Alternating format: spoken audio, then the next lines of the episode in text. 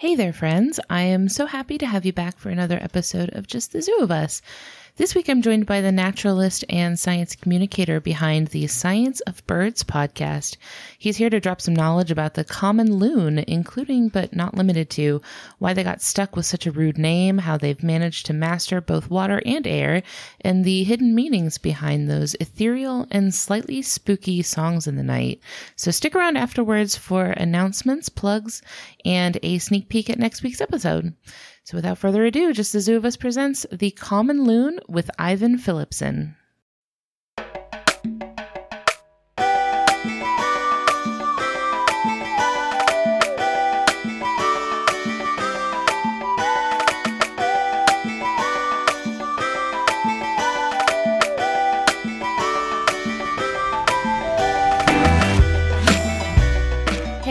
Everybody, this is Ellen Weatherford. I'm here with Just the Zoo of Us. This is your favorite animal review podcast. And this week we do have a new friend to speak to this week. This is Ivan Phillipsen. Say hi, Ivan. Hi, Ivan. I'm sorry. You know what? I I think you might be the first person to do that, actually. Oh, cool. Okay. I figured it was like a super old joke that everybody did, but it just seemed like the thing to do. So anyway, yeah. Hi, Ellen. Hi, everyone. It's so good to hear from you. I found you through your podcast, The Science of Birds. Can you introduce yourself a little bit for our listeners that might be new to you? Yeah, thank you. Um, again, Ivan Phillipsen. I am the host and creator of The Science of Birds podcast. That is something that I'm very passionate about and spend a lot of time doing these days. Uh, it's been about only about a year. I've, I'm thirty plus episodes in. It's the science of birds, so it's focused on ornithology and biology, but, you know, kind of like your podcast, um, has a lighter tone, and, you know, I try to have a more casual approach, um, even though it does dig kind of deep into the topics, uh, you know, either individual bird families or species or just general topics in ornithology. So we, I have a lot of fun doing that. Um, I also am a co-owner of a small tour business. I take groups of folks to various places around the world to do bird watching tours, uh, nature tours, that sort of thing. And uh, that's a super fun gig. Finally getting back to doing it. We just went to Iceland and Alaska this summer. That, that was really amazing. Um, heading to Mexico pretty soon. So that, that keeps me busy as well. And uh, before all of that, I was in academia. I'm a biologist by training. Got a master's in biology, P H D in zoology, and all that fun stuff. I was in school for way too many years. And uh, then I just, you know, made a big shift into this world of being a, a guide and a, an educator. And I absolutely love it. It's totally a blast. You have carved out a lot of opportunities for yourself to like really share the passion and the knowledge, right? Like, I think that's something that gets discussed a lot with academia is how like knowledge stays locked in academia. So you're like getting out there and sharing it with people and making sure that that knowledge actually gets out there to like, you know, randos like me. Yeah, I, I, I, I agree. Um, you know, academia is wonderful. There's so much valuable work being done and I enjoyed my time there. But what I realized eventually was I felt like my own gifts were in translating kind of the ivory tower challenging topics into something that randos can understand. Yeah, there's a lot of value in that. And I bet you get to have a lot of really amazing experiences, like taking people out into nature to see things that they've probably never seen before. Oh, absolutely. I mean, that's one of the joys of what I do is standing beside somebody, you know, seeing something amazing for the first time, whether it's a bird or a whale or, you know, some cool mammal in Africa. And they're, the person sometimes is literally crying because they're so happy and so, you know, in awe of what they're seeing. And maybe I've seen that same thing a million times, or maybe it's my first time too. And so I'm sharing in that experience with them and it's, it's fantastic. So along that line, how did you develop a focus on birds? Like, how did birds become the thing that you decided to focus on with your podcast and things like that? Like, how did birds find their way into your heart? Now, that's an interesting question because, you know, as a kid, I was always into nature, always into animals, like just crazy about critters. And I was always reading books about stuff, but it was the early focus for, and for most of my life was on reptiles and amphibians, actually. So that was kind of my, my jam. And I went through grad school studying frogs and, and doing population genetics and evolutionary biology with amphibians. And then I did some work following that with uh, some more creepy crawlies with aquatic insects. But along that way, along that sort of academic journey, in my free time, I was getting more and more interested in birds, you know, with friends and things, going out birding. I did take an ornithology class that really helped a lot when I was an undergraduate. When I did the switch to being a guide, I was doing local tours in the Portland, Oregon area where I live. And I was just doing these kind of hiking tours, but that were also focused on nature.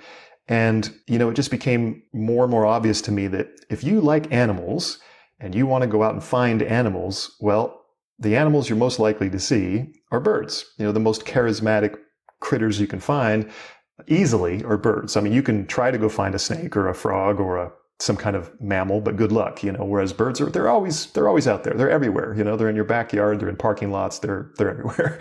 So I'm looking at a bird right now. See, yeah, there you I'm go. I'm at my right? computer and my, my window's right next to me. I'm looking at a bird. Yeah, totally. Right. I could do the same, look out my back window. And so, I don't know, it just kind of was this natural evolution for me. And I've just kind of gotten more and more immersed in it. And there's so much enthusiasm in the public about birds as well. So I, I really enjoy that. And birds are, because they're so common and so interesting, they're a great sort of doorway into nature, right? You, you, you can teach people about ornithology, but those topics typically overlap with all kinds of other, you know, animals and biological topics, right? So let's say you're talking about evolution, or you could be talking about a bird, but those concepts are much more universal. So I find birds are just perfect for that, and they're just a delight. They're the gateway animal, mm-hmm, the exactly. ambassador that gets you into, like, they're like, mm, don't you want to check out birds? Could I possibly interest you in the rest of the animal kingdom? Exactly. Oh, you like birds, do you? Well, can I interest you in some reptiles, perhaps? Yeah, yeah. How about some reptiles? They're they're almost like birds. Yeah. I know. It's like they're like right next to each other on the little uh, tree of life, right? It's not a far jump from reptiles exactly. to birds. Well, speaking of that, and that's the other thing that I think kind of put me over the edge with birds was once it became very obvious that birds are dinosaurs, right? In my lifetime, that, that's been a um, paradigm shift, right? Since the eighties, we've really come to appreciate these are little theropod dinosaurs running around, flying around around us all day, every day. And wow, how cool is that? And so, you know, yeah, you're a birder, you're somebody who's interested in birds, but you're you're out there looking at dinosaurs. So who doesn't like dinosaurs? For me, I feel like when I, especially when I see a bird that's like walking on the ground, you can see that connection there, right? They look like a little velociraptor mm-hmm. stomping around. You you mentioned before we hit record that you have chickens. And I feel like chickens, I know maybe it sounds a little silly, but when you see a little chicken just bobbing their head around and like strutting all over the place, I feel like I'm looking at them and I'm like, mm, clever girl. Like I just love Love them so much. I think I feel like that's a really clear connection when you see a bird walking on the ground. You're like, ah, yes. I see the I see the link. Absolutely, and and imagine if you could, you know, sort of mentally remove all the feathers, it would be even more of a, you know, a dinosaur impression. Absolutely. I know. It's so cool. Well, since we're talking about birds, today we're going to focus, at least try to focus. I, I always struggle with focusing, but we're going to try to focus on a bird that I admittedly know almost nothing about. So I'm really excited to learn about it. This is the common loon. Yes, the common loon, a very uh, charismatic and interesting bird. It's, you know, arguably one of the most celebrated birds in North America, after perhaps the bald eagle. Most people have heard of loons, um, as you and I were talking uh, before we recorded about. We've heard of them, but maybe maybe you haven't seen one before, or you don't really know what a loon is, depending on where you're living in North America. People who live in the north tend to be more familiar with these birds. But yeah, they are fascinating. They've got a lot of interesting adaptations that we can talk about. And yeah, they're just charismatic for a couple big reasons. For sure. So when I think of a loon, I'm going to describe to you exactly the mental image I have. I imagine a loon, which is this sort of like slender, long-beaked sort of bird, sitting on like a, a pristine lake in the mountains with like a misty fog around it. It's like a very picturesque scene for me. I imagine them in like this big, on still waters that look like glass with the mountains towering behind them and stuff. You know, like my idea of what a loon looks like is very dramatic. Um, so like what sort of, what sort of context would you see a loon in? Like where do they live? Yeah, well, uh, I think your little vignette there that you just painted for us is actually pretty accurate. That is what they do. They are very commonly seen on lakes, large lakes, typically with very clear water, um, either in the mountains or somewhere that is forested, right? So in the northern latitudes, the northern U S, well up into Canada, all the way up into Alaska, uh, also in parts of Northern Europe, so Iceland, Greenland, places like that. But yes, big, large bodies of water. They are, they're very aquatic birds, so they're floating around. That classic kind of misty scene is, is one that I picture myself as well. Um, it's like it's on a postcard, right? Absolutely. Yeah, it's a postcard. You know, there's, I, I don't know if you ever saw it. I, I saw it when I was a kid, the On Golden Pond, this movie from the eighties. And mm. they talk about loons a lot in that movie from what I remember. And they, they have, you can hear the song of the loon, which is very ethereal and very haunting. I definitely want to talk about the loon sound, because that's one of the only other things I know about the loon. So at some point in this episode, we're going to talk about that. Yes, let's make sure we do that. It's it's a it's a key component of the bird. But but yeah, so so the habitat during the breeding season is what you described: large lake in some kind of forested area, um, usually a deep lake with clear water. It sounds like you'd see it on like a like a stamp. like you'd yes. see it like depicted on like one of those really dramatic stamps. It's like celebrating birds. Yeah, and I, I, I don't know for sure, but I can almost guarantee that they've been on stamps more than once for sure, both in Canada and the U S. Another thing I wanted to ask you before we really get into like the adaptations of the loon is, where does the loon fall in the bird family tree? So I think of like a bird floating along the top of the water. I think of ducks.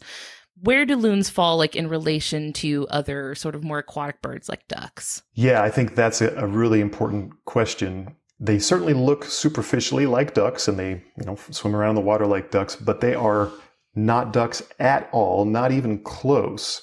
Not even a little bit. Not even a little bit ducks, no. It's it's an example of what we call convergent evolution, um, which I'm sure you're familiar with. It's, it's fascinating, right? So you have animals that look similar because they have adaptations to a similar lifestyle. So, you know, classic examples being something like a dolphin and a shark, right? They have very similar body shapes because they both swim in the ocean at relatively high speeds, all that. So a, a loon is in its own family. The family is Gaviidae, and that bird family is in its own bird order, which is Gaviiformes, and there are no other families within that order. So it, it's kind of a its own little branch of the bird evolutionary tree. Just a rogue bird out there doing its own thing. Yeah, just doing its own thing. Doesn't care about anybody else. Doesn't need any help. They uh, probably their closest relatives, if we could say this, um, I was looking at an evolutionary tree earlier, would be birds like herons, uh, storks, maybe even penguins. Those are all much closer to loons than, say, ducks. Oh, that's interesting. Yeah, interesting, isn't it? We're very familiar with herons. We got them out in our backyard all the time. I, there's probably one out there right now, probably a little heron out there poking around cool. in our pond out here in Florida. But that, I, now that you say that, I can see some similarities with like the long pointy beak, and that makes sense now that I actually think about it. Yeah, and this happens a lot where, you know, I, I don't know for sure, but um, I suspect that at one point or another, you know, early biologists thought that loons were ducks, you know, and they w- would have been lumped together. That kind of thing happens all the time. And as ornithologists looked more closely at their anatomy, they learned a lot more about them and realized that they're unique. So, for example, one thing that would set them apart from a lot of other birds would be that they have solid bones. They do not have the hollow bones that we're very, you know, familiar with with other birds. That seems like such a strange thing. Such a strange what thing, an right? Interesting holdout. Well, what do you think, Ellen? Do you, why do you think they might have those solid bones? Why would that be um, advantageous? I'm trying to think back. So we've talked about on the show, one of the birds that we talked about that had solid bones, I think, was the emu. Mm-hmm. Big ratite, mm-hmm. doesn't need to fly, doesn't need the hollow bones, no need. Right. And the other one was the emperor penguin mm-hmm. that had the solid bones because don't need to fly, not that big a deal. Mm-hmm. It's okay if you're heavy. And I think it was for cold weather, right? Wasn't it so that they wouldn't freeze? Was that it? Oh, that's interesting. You know, um, I haven't heard that. I wouldn't, I mean, that's that's possible. Um, my understanding is it has more to do with diving, right? So that would make sense with the the emperor penguin. As well as the loon, you know, buoyancy is an issue, right? You, buoyancy is great for floating around on the surface, but when you're swimming around underwater, you either want to be neutrally buoyant or even a little bit negatively buoyant. So the, the solid bones helps with that. But interestingly, the loon still has to fly, unlike the penguin. So there's a, a bit of a trade-off there. That is challenging for the loon. Yeah. It's interesting. That is a great opportunity to get into our ratings for this animal, because that is our that is our gimmick on this podcast. Mm-hmm. we, we review animals and rate them out of ten in different categories. The first one being effectiveness, which are physical adaptations to the animal's body that let it do a good job of the things it is trying to do. What do you give the loon out of ten for effectiveness? Yeah, this is interesting. Okay, so effectiveness, you know, as a biologist uh, with a background in evolutionary biology, I, I, I'm conflicted, right? Because, well, the loon is out there. They've been out there for millions of years. They're doing something right. So it seems like thriving, they're thriving, hopefully. And, and it seems like they should get ten out of ten because obviously it's working. But I will back it off a little bit, and I'm going to give the common loon, Gavia immer, that's the scientific name, a nine for effectiveness. Okay. And the reason why, there's a couple reasons. One is it's so well adapted for diving and swimming, which is great. But, and that's why it is mostly, you know, it's why it's nine, it's high, but they can't walk on land. So, you know, they can fly, they can swim, but they really are lousy at getting around on land. Oh, no. Yeah. I mean, you know, I've not seen it with my own eyes, but, you know, it's sometimes these birds will accidentally land in like a parking lot because they'll mistake it for a lake. Oh. And if that bird lands, it's stranded because not only can it not walk very well, and the reason that happens is because the feet are so far back on the body. They're positioned much farther back than, say, a duck is, because that's great for diving. It's it, they propel themselves with their feet underwater. Uh, but they can't they can't put their feet underneath their body to support their weight. So they get stranded on land, and they also need a long runway to take off. And typically that's from water, right? So being heavy-bodied, they have relatively small wings. They need to run across the water, flapping frantically over maybe one hundred feet or a quarter mile just to get into the air. So, you know, so they have some limitations. So I think that's that's kind of why I'm like, okay, you know, we'll we'll, we'll shave off one point there for, for, for all that. That is interesting that they've kind of shifted their legs back into kind of like a like a rudder almost. Absolutely. And then that's actually kind of in part what they do because, you know, they're kicking their feet really hard underwater. They have large feet, very strong legs. Uh, but they will manipulate or maneuver their feet in ways underwater to turn quickly, you know, like a little rudder. They can stick one foot out to the side to, to turn quickly, you know, yeah. So they're they're wow. really agile underwater, really phenomenal divers. In fact, in Europe, that's what they're called. This species, what we call the common loon, is the great northern diver in Europe. They have such a cooler name for them. Why did we call ours a loon? And there's got the great northern diver. That's so much cooler. I know, right? Gives it makes them sound really awesome. Yeah, you know, where that loon came from, I was trying to figure that out. And it seems like it came from some old English word, lumi, meaning something like an awkward person or a lummox. um, or like, that's so rude. I know, right? Or like uh, there's a Scandinavian word that's similar, loom, meaning lame or clumsy. So yeah, apparently, you know, people, instead of calling it something, you know, like Great Northern Diver and praising its uh, positive attributes here in North America, we kind of wanted to highlight the fact that it's uh, kind of goofy as it waddles around on land. They're like, no, we're just going to absolutely drag you every single time we refer to you at all. We're just going to roast you every day. Exactly. This follows a pattern that I have noticed of like people that give birds common names are so rude to the birds. And I've noticed this more so with birds than with any other type of animal. That these birds will have such mean names. Do you know what I'm talking about? Yeah, I'm trying to think of an example. Do you have an example? It's like, I, I it sounds... You're going to hear some click-clack because I have a mechanical keyboard. Yeah, no worries. Literally, if you just Google rude bird names. Right, I'm trying to look it up too, yeah. ten great birds with bad names. Okay, great. the Well, there's the booby. Right. We've talked about on this show, the booby, which like comes from an old Spanish word that means like a stupid person. Right. Which that's incredibly mean. There's a Twitter thread that says species of birds are my favorite species of birds are the ones named by people who clearly hate birds. You've got the drab seed eater, the typical swift. There you go. The go away bird. The sad flycatcher. Oh my God. Yeah, so the loon deserved better, I think. yeah, yeah. That's, That's funny. A mess. When you were talking about how they're such impressive divers, that reminds me a lot of birds that we have here in Florida, um, the anhinga. Mm-hmm, uh, they call mm-hmm. them snake birds. Is the loon at all, like, is that a similar sort of bird to the loon? Because I'm thinking a lot of like the anhinga also like has that long, a longer neck than a mm-hmm. loon, but has that like long pointy beak, and they have those big chunky webbed feet on the back. Is it at all similar? It's similar only because of, again, convergent evolution. Um, mm-hmm. An anhinga is more like a cormorant, which you're also probably familiar with. Um, yeah. You know, these are birds that, you know, an anhinga or a cormorant, they kind of sit low in the water like a loon. They are also really good divers, so they do have that similar lifestyle. Um, there's some overlap in their diet, but yeah, not closely related to a loon. You know, again, a loon is kind of on its own, on its own branch. There are five species of loon in the world, but that's it, you know, on their little branch. So that's so cool. But that must be a tried and true formula, right? For it to have evolved so many different times in different birds. Absolutely. Yeah. Um, you know, to have that bill shape, that kind of, you know, dagger-like or spear-like bill, um, have your feet positioned far back on your body. Um, thinking of grebes as well. Grebes, that's a whole nother group of birds that are duck-like, but that have similar adaptations, but are just totally independently evolved, those adaptations. Do loons have teeth? This is maybe a weird question, but do they have teeth? No, it's a good question. I mean, um, they don't, but they do have, I believe it's on their tongue. I'm trying to remember if it's on their tongue or the lining of their bill.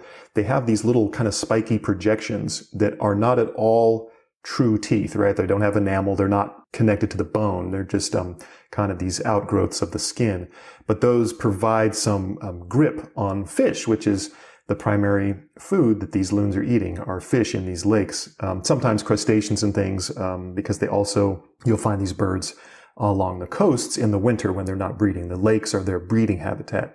But no, so the short answer is no, they don't have teeth. Okay, but that might be something that you look at it and you might mistake them for teeth, but they're not teeth. That's interesting. Right. Yeah, and there are other birds, you know, there are some ducks, for example, like mergansers that are fish-eating ducks. They are true ducks, but they have these little serrations on their bills, which, you know, again, look like teeth, kind of function like that, but they're not true teeth. You know, birds uh, are, of course, are dinosaurs, and they abandoned true teeth many millions of years ago. I mean, if you don't need them. Yeah, well, if you got to fly, me, yeah, swap it out. Yeah, beaks are presumably a little lighter. Yeah. Oh, and to go back to the thing you were saying earlier about them having solid bones instead of hollow bones, which is like, pff, that's mind-blowing to me. Like, does that seem to hinder their ability to fly in any way? Like, how does that play out for them? Yeah, well, interestingly, they actually are really capable flyers. They do migrate.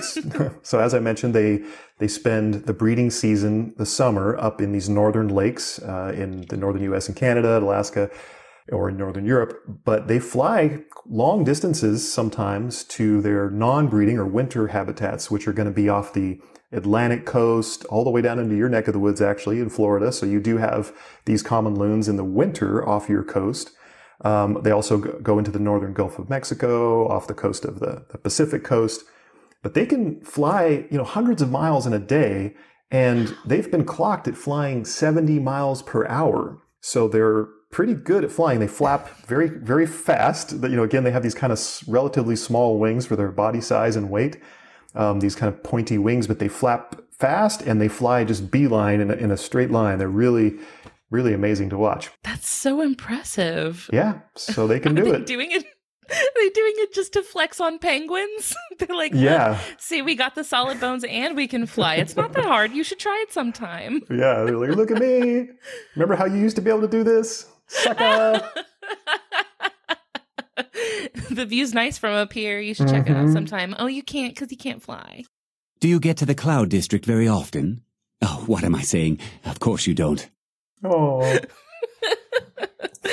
Well, I think that loons have gotten a pass on like being rude to other birds for how rudely they've been treated with their unfortunate name. I think they get a pass to be a little bit snarky. Yeah, it's totally fair. Is a loonie the like Canadian currency? Is that a reference to the loon? I feel like I've heard that. Yeah, um, I believe isn't that the, like the one dollar coin or something? Um, I believe so. It has um, at least some of them have a loon on one side of the coin. So I'm almost certain that that's where the name of the, the coin came from. I think there are also loonies that don't have a loon on the coin, but I think originally they did. So yes, there's an absolute connection there. I like the pride that they take in their loons. Yeah, yeah. I think it's Ontario. I think it's the, that's the uh, provincial bird for Ontario, and it's the state bird for, I think, maybe Wisconsin, I want to say. There's at least some U S states that it's the state bird.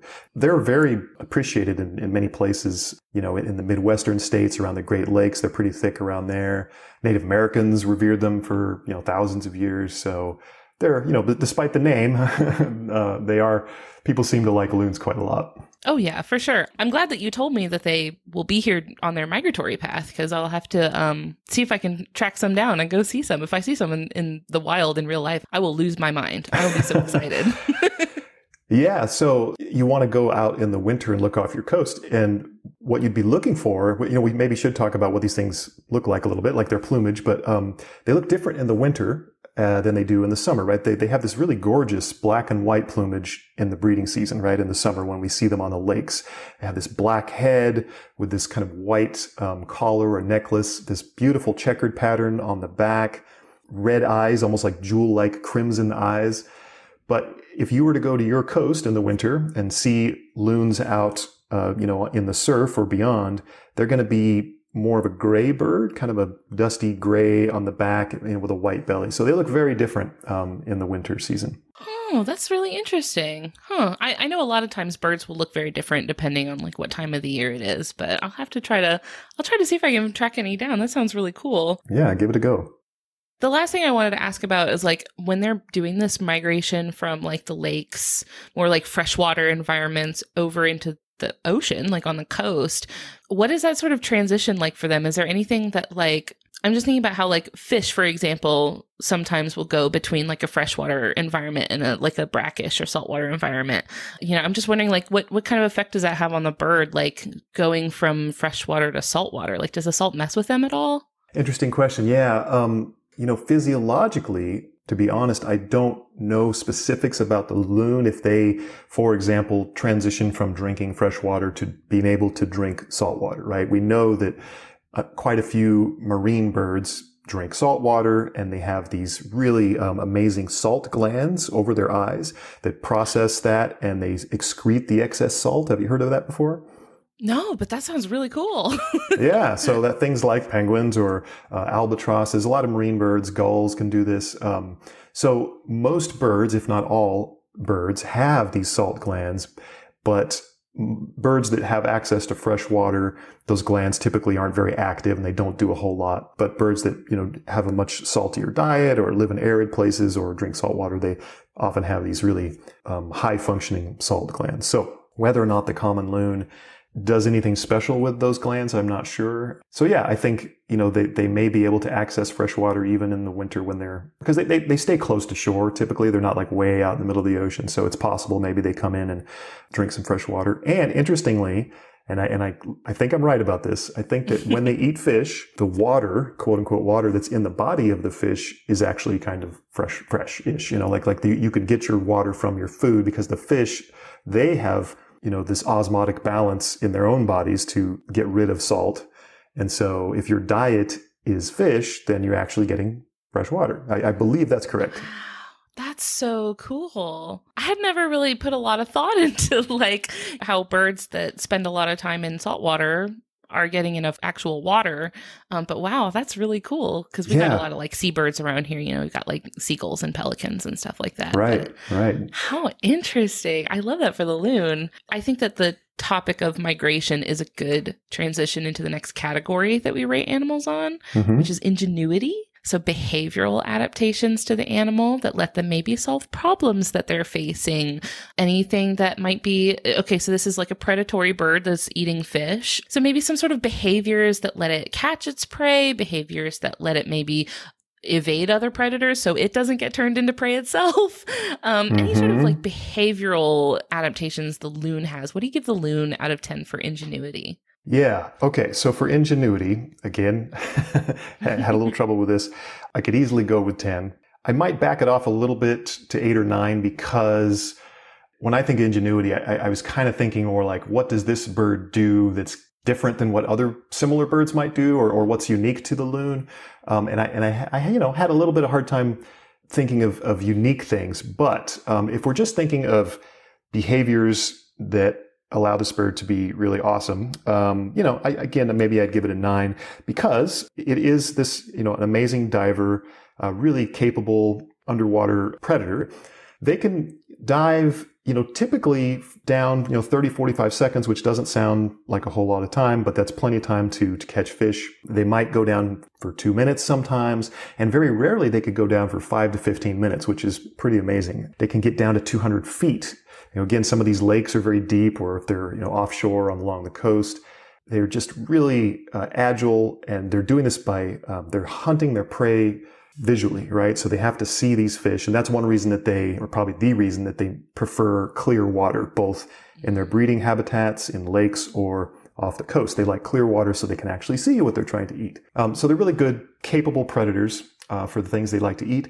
And in terms of evading other predators, well, an adult loon doesn't have too many predators um, because of the way they live. You know, they're out in the water where things like, you know, coyotes or wolves or bears probably aren't going to chase them around, and they would be able to escape anyway. They tend to like to um, nest on little islands. That's one of the things they really like in their lakes, is to, for there to be islands. That's uh, their preferred breeding areas or nesting areas. But get this, the bill of this common loon is very dagger-like. If you look at a picture of it, you know, from the side, it looks like a spear tip or a dagger. So they use these against their rivals if they need to, or predators. In fact, in twenty nineteen, there was this kind of uh, murder mystery that occurred, and I believe it was in Maine. There was a dead bald eagle floating in a lake. Oh my gosh. And somebody found the bald eagle and like, what the heck happened to this? Did somebody shoot it? You know, of course, because that's very illegal.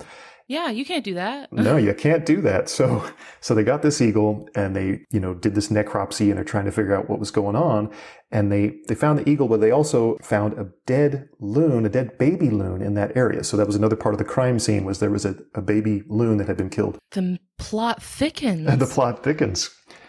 What they did was they, they examined the body of the eagle, and they found this puncture wound in the chest of the eagle. Mm. And the, the heart of the eagle had been punctured. So what they concluded was the eagle was trying to eat a baby loon. The parents are very protective of their chicks, both male and female. And they only have, you know, usually one or two chicks at a time. They're very protective. And so one of the loons must have come up, probably from underwater, with that dagger-like bill and just rammed it right into the heart of the eagle and killed it probably instantly. So, wow. So that's pretty amazing, I think. Stone cold revenge immediately. That yeah. is like instant justice. Yeah, absolutely. It's amazing. Wow. That's so interesting. And like a bald, bald eagles are huge, you know, like I, I don't think a loon is close to the same size as a bald eagle, right? Well, you know, interestingly, it is actually a pretty big bird. There, there's, oh, okay. so, yeah, there's size variation. So in some parts of their range, like in the Western United States, um, in the Midwest, they're kind of like a large duck or small goose size. But I was in Iceland recently where I saw common loons, and, you know, from a distance, they, okay, yeah, it's kind of duck-like. It, it's, you know, doesn't seem like it's much bigger than a duck. But I was, I went to this one place, um, this little museum where they had a stuffed loon, you know, a dead one. So you could get right up next to it. And this thing was huge. It was, it was like, I was, I was floored by how big this bird was. You know, it seemed like it was at least a couple feet long and very chunky, and, and you know, it did look very heavy-bodied. So um, I think depending on the loon, it can, you know, in terms of its basic body size, approach the size of an eagle. But even if it didn't, it's that, that bill, you know, that bill is pretty long and, and robust and sharp and pointy, and that did it. They stay armed. They're ready to yeah. go anytime. Yep. Don't bring an eagle to a knife fight. Nice. Another thing, while we're talking about like their behavior, this is probably a good time to talk about the sound that they make. Mm-hmm. It, because it's one of the things I know about loons, because I feel like I've seen so many beautiful videos of loons making this, like, it's one of the most musical sounds in nature that mm-hmm. I've ever heard. It just sounds like, it sounds like it's being played with a musical instrument. Why are they doing this? Why did they, why yeah. do they have such a beautiful song? Yeah, I mean, it's hard to say why it's beautiful uh, to our ear, but in terms of what they're doing, um, you know, they have several different calls, and the one you're talking about is probably the wail. Uh, this is the very haunting, ethereal song that um, mm-hmm. probably many of us have heard in one context or another.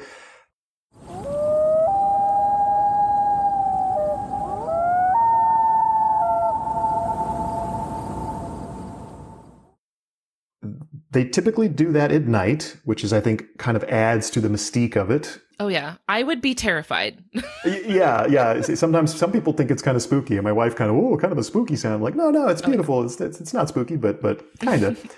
You know, it's in the kind of ballpark of like a wolf howl, right? Like that's also a very cool sound, but for a lot of us, it's ooh, kind of spooky too. I mean, context matters, right? Like you come out of your house in the middle of the night, it's dark, like you can't see anything, but you can hear like a very ghosty sound on the background. I feel like I would be majorly spooked. Yeah, I agree. Context is very important here. Um, but they do this, this basically to communicate with each other. Typically, uh, that particular whale call is given by males and females to each other, um, just staying in contact because usually on one big lake during the breeding season, you're going to have like one pair of these loons and they're going to just kind of always want to know where each other uh, is on the lake. And so they typically do that. And they have some other, other calls too, but, um, but that's the really famous, beautiful one. And it's so, it's so iconic. It sounds so good. Like I said, where I live, I don't think you would hear this sound typically. I've, ne- I've certainly never heard it in the wild, but gosh, I love a good video of like a loon just singing its little heart out. It's so gorgeous. What do the, what do its other noises sound like? Um, it has three other kind of more common sounds. Um, so that's the wail. Then there's the yodel, which is used only by the male. This is kind of, I mean, of course, it's hard for me to re- reproduce. I mean, you can, you can maybe find examples to play.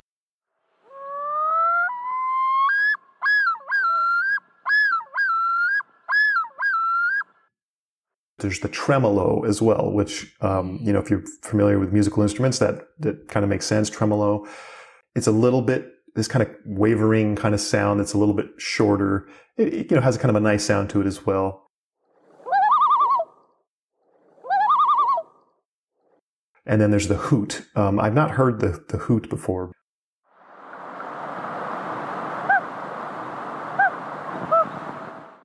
Um, but yeah, so, but I think, you know, again, that iconic one is, is the whale. Oh, that's so good. And they're they're doing this to communicate just with other loons, like just to have a little message board going on of, of them calling to each other. Yeah, either either between a mated pair or sometimes just to loons in the area, kind of, hey, I'm over here. This is, mm-hmm. you know, it, it's, I don't think that the whale is necessarily any kind of antagonistic thing, you know, trying to warn off other individuals, like maybe, but I think, um, There's that. I think the tremolo is more of an alarm call, for example. Um, mm. The wail is more just like a contact between mostly mates. Would you expect loons to like get along with other loons, or are they a little bit more kind of territorial, like standoffish to each other? I'm thinking of like some birds that might flock together mm-hmm. in like a big group, or you know, versus some other birds that are like, eh, no, just let me have my space and you go over to your own space. Yeah, I think these guys are pretty territorial during the breeding season. As I was mentioning, you're typically going to find just one pair on a lake. And I think the reason that is, is that they're going to you know, defend that territory from other loons. You know, they all want a similar breeding habitat. You know, you're flying over. Hey, that looks like a nice lake. I got a few little islands. Hey, perfect. You know, you, you fly down and you don't want twenty other loons to show up and be crowding your space, right? So, so yeah, th- they would be relatively territorial then. But in the non-breeding season, as is typical for many birds, they're going to be less territorial, and you might see some gatherings of loons and things, you know, off the coast, for example. Oh, okay. Maybe when the pressure's off a little bit, they don't have to flex for their girlfriend. Exactly. After talking about how like beautiful their sound is and how just gorgeous that, that call is, the last category we rate animals on is aesthetics, mm-hmm. which is straightforward. How nice is the animal to look at? What do you give the common loon out of ten for aesthetics? All right, this one to me is a no-brainer. We're going to go with a three. No, just kidding. We're going to go with we're no. going to go with ten. No, no, no. It's a it's a it's a clear ten. Um, so yeah, you know the loon is you know as we've been talking about this kind of iconic bird. You know it's on stamps. It's on coins. It's you know it's in movies. It's we love this bird. Um, it's big, and that black and white plumage pattern is just so crisp and bold and gorgeous and it's smooth. You know. Yeah. Yeah. Very, very elegant, um, smooth. And it's got, um, there's even some iridescence on the head, a little bit of, you know, kind of sometimes bluish or purple or green, that just a little bit of a sheen there. The eyes are jewel-like, you know, crimson, as I was saying. Is there any particular reason why they're red like that? I know of some other birds that have kind of like reddish, orangish eyes, but like what, what what's the deal with that? Is there like a reason for that? Yeah. I mean, presumably there is, uh, whether or not we know what the reason is. Um, I've heard different things. I've heard, you know, red eyes may have some function in terms of like the way light interacts with them, so that like like maybe seeing underwater, like it somehow it, it helps with the wavelengths underwater, you know, the light wavelengths. Sure. Or, and I, I I might lean more towards this as just kind of a null hypothesis, a, a simple explanation is that it's species recognition, right? Like, why do these birds have these interesting patterns? Because, for example, loons, the males and females are pretty much identical, right? It's not like the male's more more colorful than the female. So why have these bold patterns at all? Why not just be like completely camouflaged in your environment if there's no sexual selection? The argument is that it's for species recognition. Like, you could, if you're a loon and you're hanging out on a lake, well, you look all the way across the lake and you see that black and white pattern, you immediately know that it's another loon, a potential mate, or a potential rival. So the red eyes, I think, you know, may just have that kind of function. Like, it just helps in species recognition. Interestingly, the eyes turn gray in winter, so they actually change color throughout the year. Really? Yeah. Wow. Yeah. So I don't know if somebody has a better explanation than that, but, you know, so it may have an adaptation or an adaptive function for how they see, or it just may be species recognition. It's just their uniform. Yeah. It just looks good. It does. It, it's a very successful look. It looks yeah. great. We're talking about it right now. It's good. Clearly, they've done it correctly, because mm-hmm. it looks awesome, and we love the way that they look. A lot of birds, I think, the baby birds can kind of go either way. You either get a really, really, really cute baby bird with like penguins and baby geese are super cute, or you get a horrifying monster. You know what I'm talking about? Like, a lot of baby birds are just ugly. Have you ever seen a baby loon? Are they cute? Yeah, I, I, I love the way you introduced that. Yeah, so... You know what I'm talking about? Yeah, and, and if, if if I can just very quickly explain what's going on there, is that you have you do have these two categories uh, in baby birds. The cute ones are what we call precocial, right? And when you know the word precocious, we, we use that for little kids, right? Running around, very hyperactive. The ugly alien-like baby birds, uh, we say are altricial. The difference is the ones that are precocial are born ready to rip, right? They've got fuzzy down already, so they're able to withstand the elements. Their eyes are open. They're usually able to walk or to swim immediately, whereas the altricial birds are ones that are completely helpless. Their eyes are closed. They're in a nest. They're basically like a baby human. They, they just, somebody help me, please. I have no skills whatsoever. So baby loons. Baby loons are in the precocial category, which means they are very cute from day one. They're very fuzzy and cute. Um, they are, they're kind of semi-precocial in that, unlike, let's say, a baby chicken or grouse or something, those birds can feed themselves almost immediately, right? They can start pecking around in the dirt, finding bugs. Baby loons need to be fed by their parents for, for weeks before they're ready to do it on their own. So their eyes are open, they're ready to swim, but they need help finding food. So they're, but they're, they're absolutely super cute, yes. And and here's one of the cutest things about them, and this is kind of a famous loon thing. I think you know where I'm going with this, is that within that first week or so of life, the baby loons get up on mom and dad's back, and they ride around on the parents' back.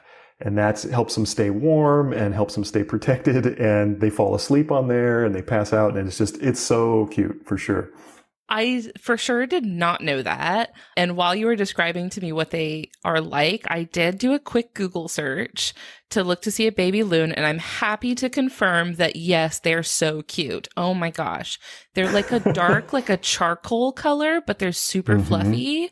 And you can see that like pointy beak is like just starting. So it's like a little baby. It's like a little like a little switchblade, you know, like whereas oh, like, yeah. maybe the grown up one has like a full blown like sword. The little baby mm-hmm. one is just a little. It's just like a little. The adult's like, that's not a knife. This is a knife.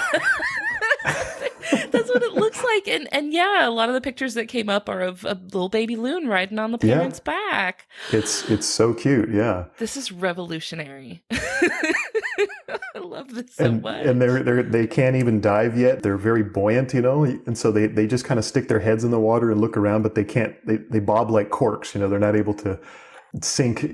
And so they're just, yeah, totally help. No, well, I shouldn't say totally helpless, semi-helpless. I will say, from the perspective of someone who currently has a small baby running around in the house, I bet those parents are super glad that those babies cannot dive for themselves, right? Oh, like, yeah. They're probably super glad that that baby is like tethered to the surface of the water, because otherwise, who knows? That thing could be long gone. They'd be oh, off yeah. swimming around, living their own life. It'd get itself into all si- sorts of trouble for sure. I, I know that's not like a conscious decision, but boy, is that handy for keeping yes. your baby uh, anchored, like the opposite of anchored. Yeah, he's just floating like a little buoy. Yeah, he's not going anywhere. Oh my gosh, they're so stinking cute. Gosh. If you're listening to this, I know this is a purely audio program, so like this is doing nothing for you if you're just listening to this, but do a quick Google search of a baby loon, because goodness, these are cute. They look like little geese. Yeah, they are. And, and it's it's interesting that, to see those similarities. Um, unlike the parents, the babies, for a short period, can actually walk around a little bit on land, which I find interesting that um, you know they, they lose that ability over time. See, it's like you had it. You had it. Yeah. And well, at some point along the way, you lost it. Yeah, you could have had a ten out of ten on effectiveness. If you, why did you give up on the walking? Recently, we did an episode on Watson. Um, mm-hmm. That has the little claw on the wing where the baby yes. Watsons could like climb up trees because of the little claw on the wing. And it was the same thing. Like you have this really awesome tool as a baby. Why do you let it go?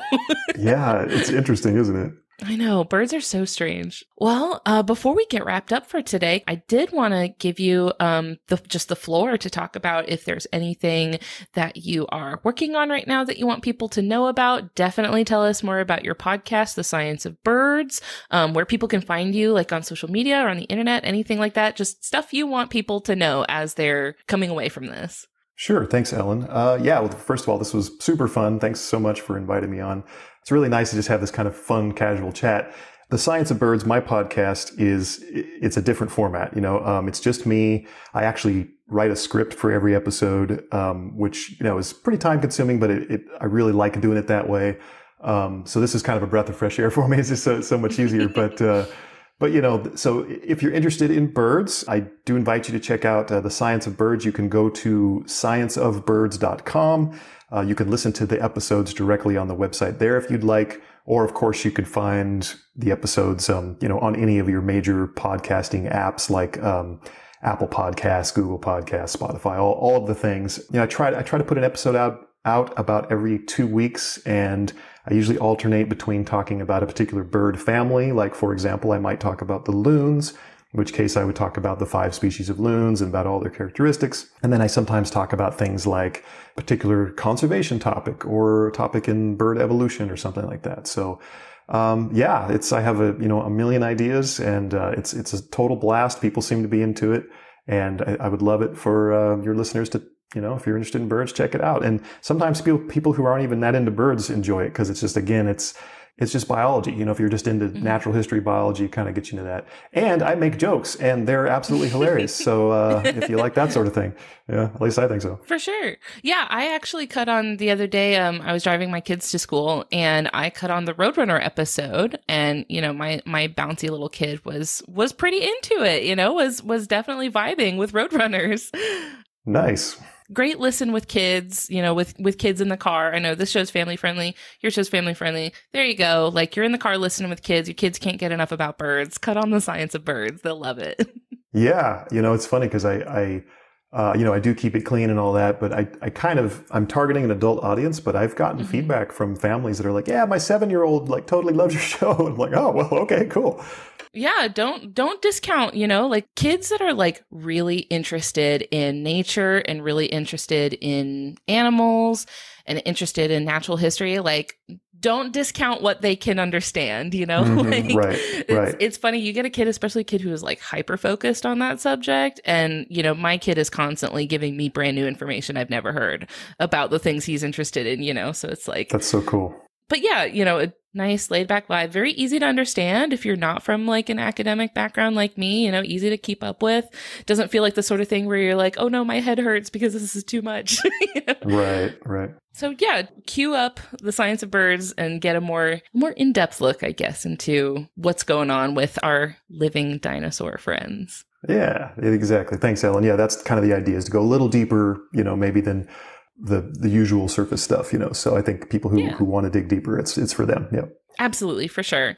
Well, I can't thank you enough for coming on and sharing your knowledge about loons and birds and all sorts of stuff today. This has been, like you said, has been so much fun. I'm so glad that I got to chat with you today, and we will talk to you later. Thank you so much, Ivan. Thank you, Ellen. It was a total blast, and yeah, thanks a lot. I appreciate the invitation. Cheers. Of course. Thank you. Bye.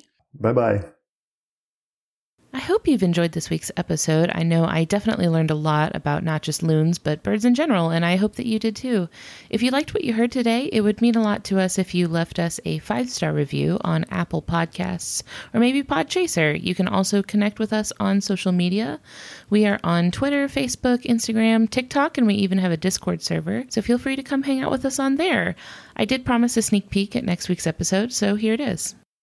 Next week on Just the Zoo of Us, Christian will be digging into a Mexican reptile disguised as a worm, and I will be reviewing an Australian egg-laying pincushion. We'd like to thank Louis Zong for allowing us to use his track Adventuring off of his album B-Sides as our theme music.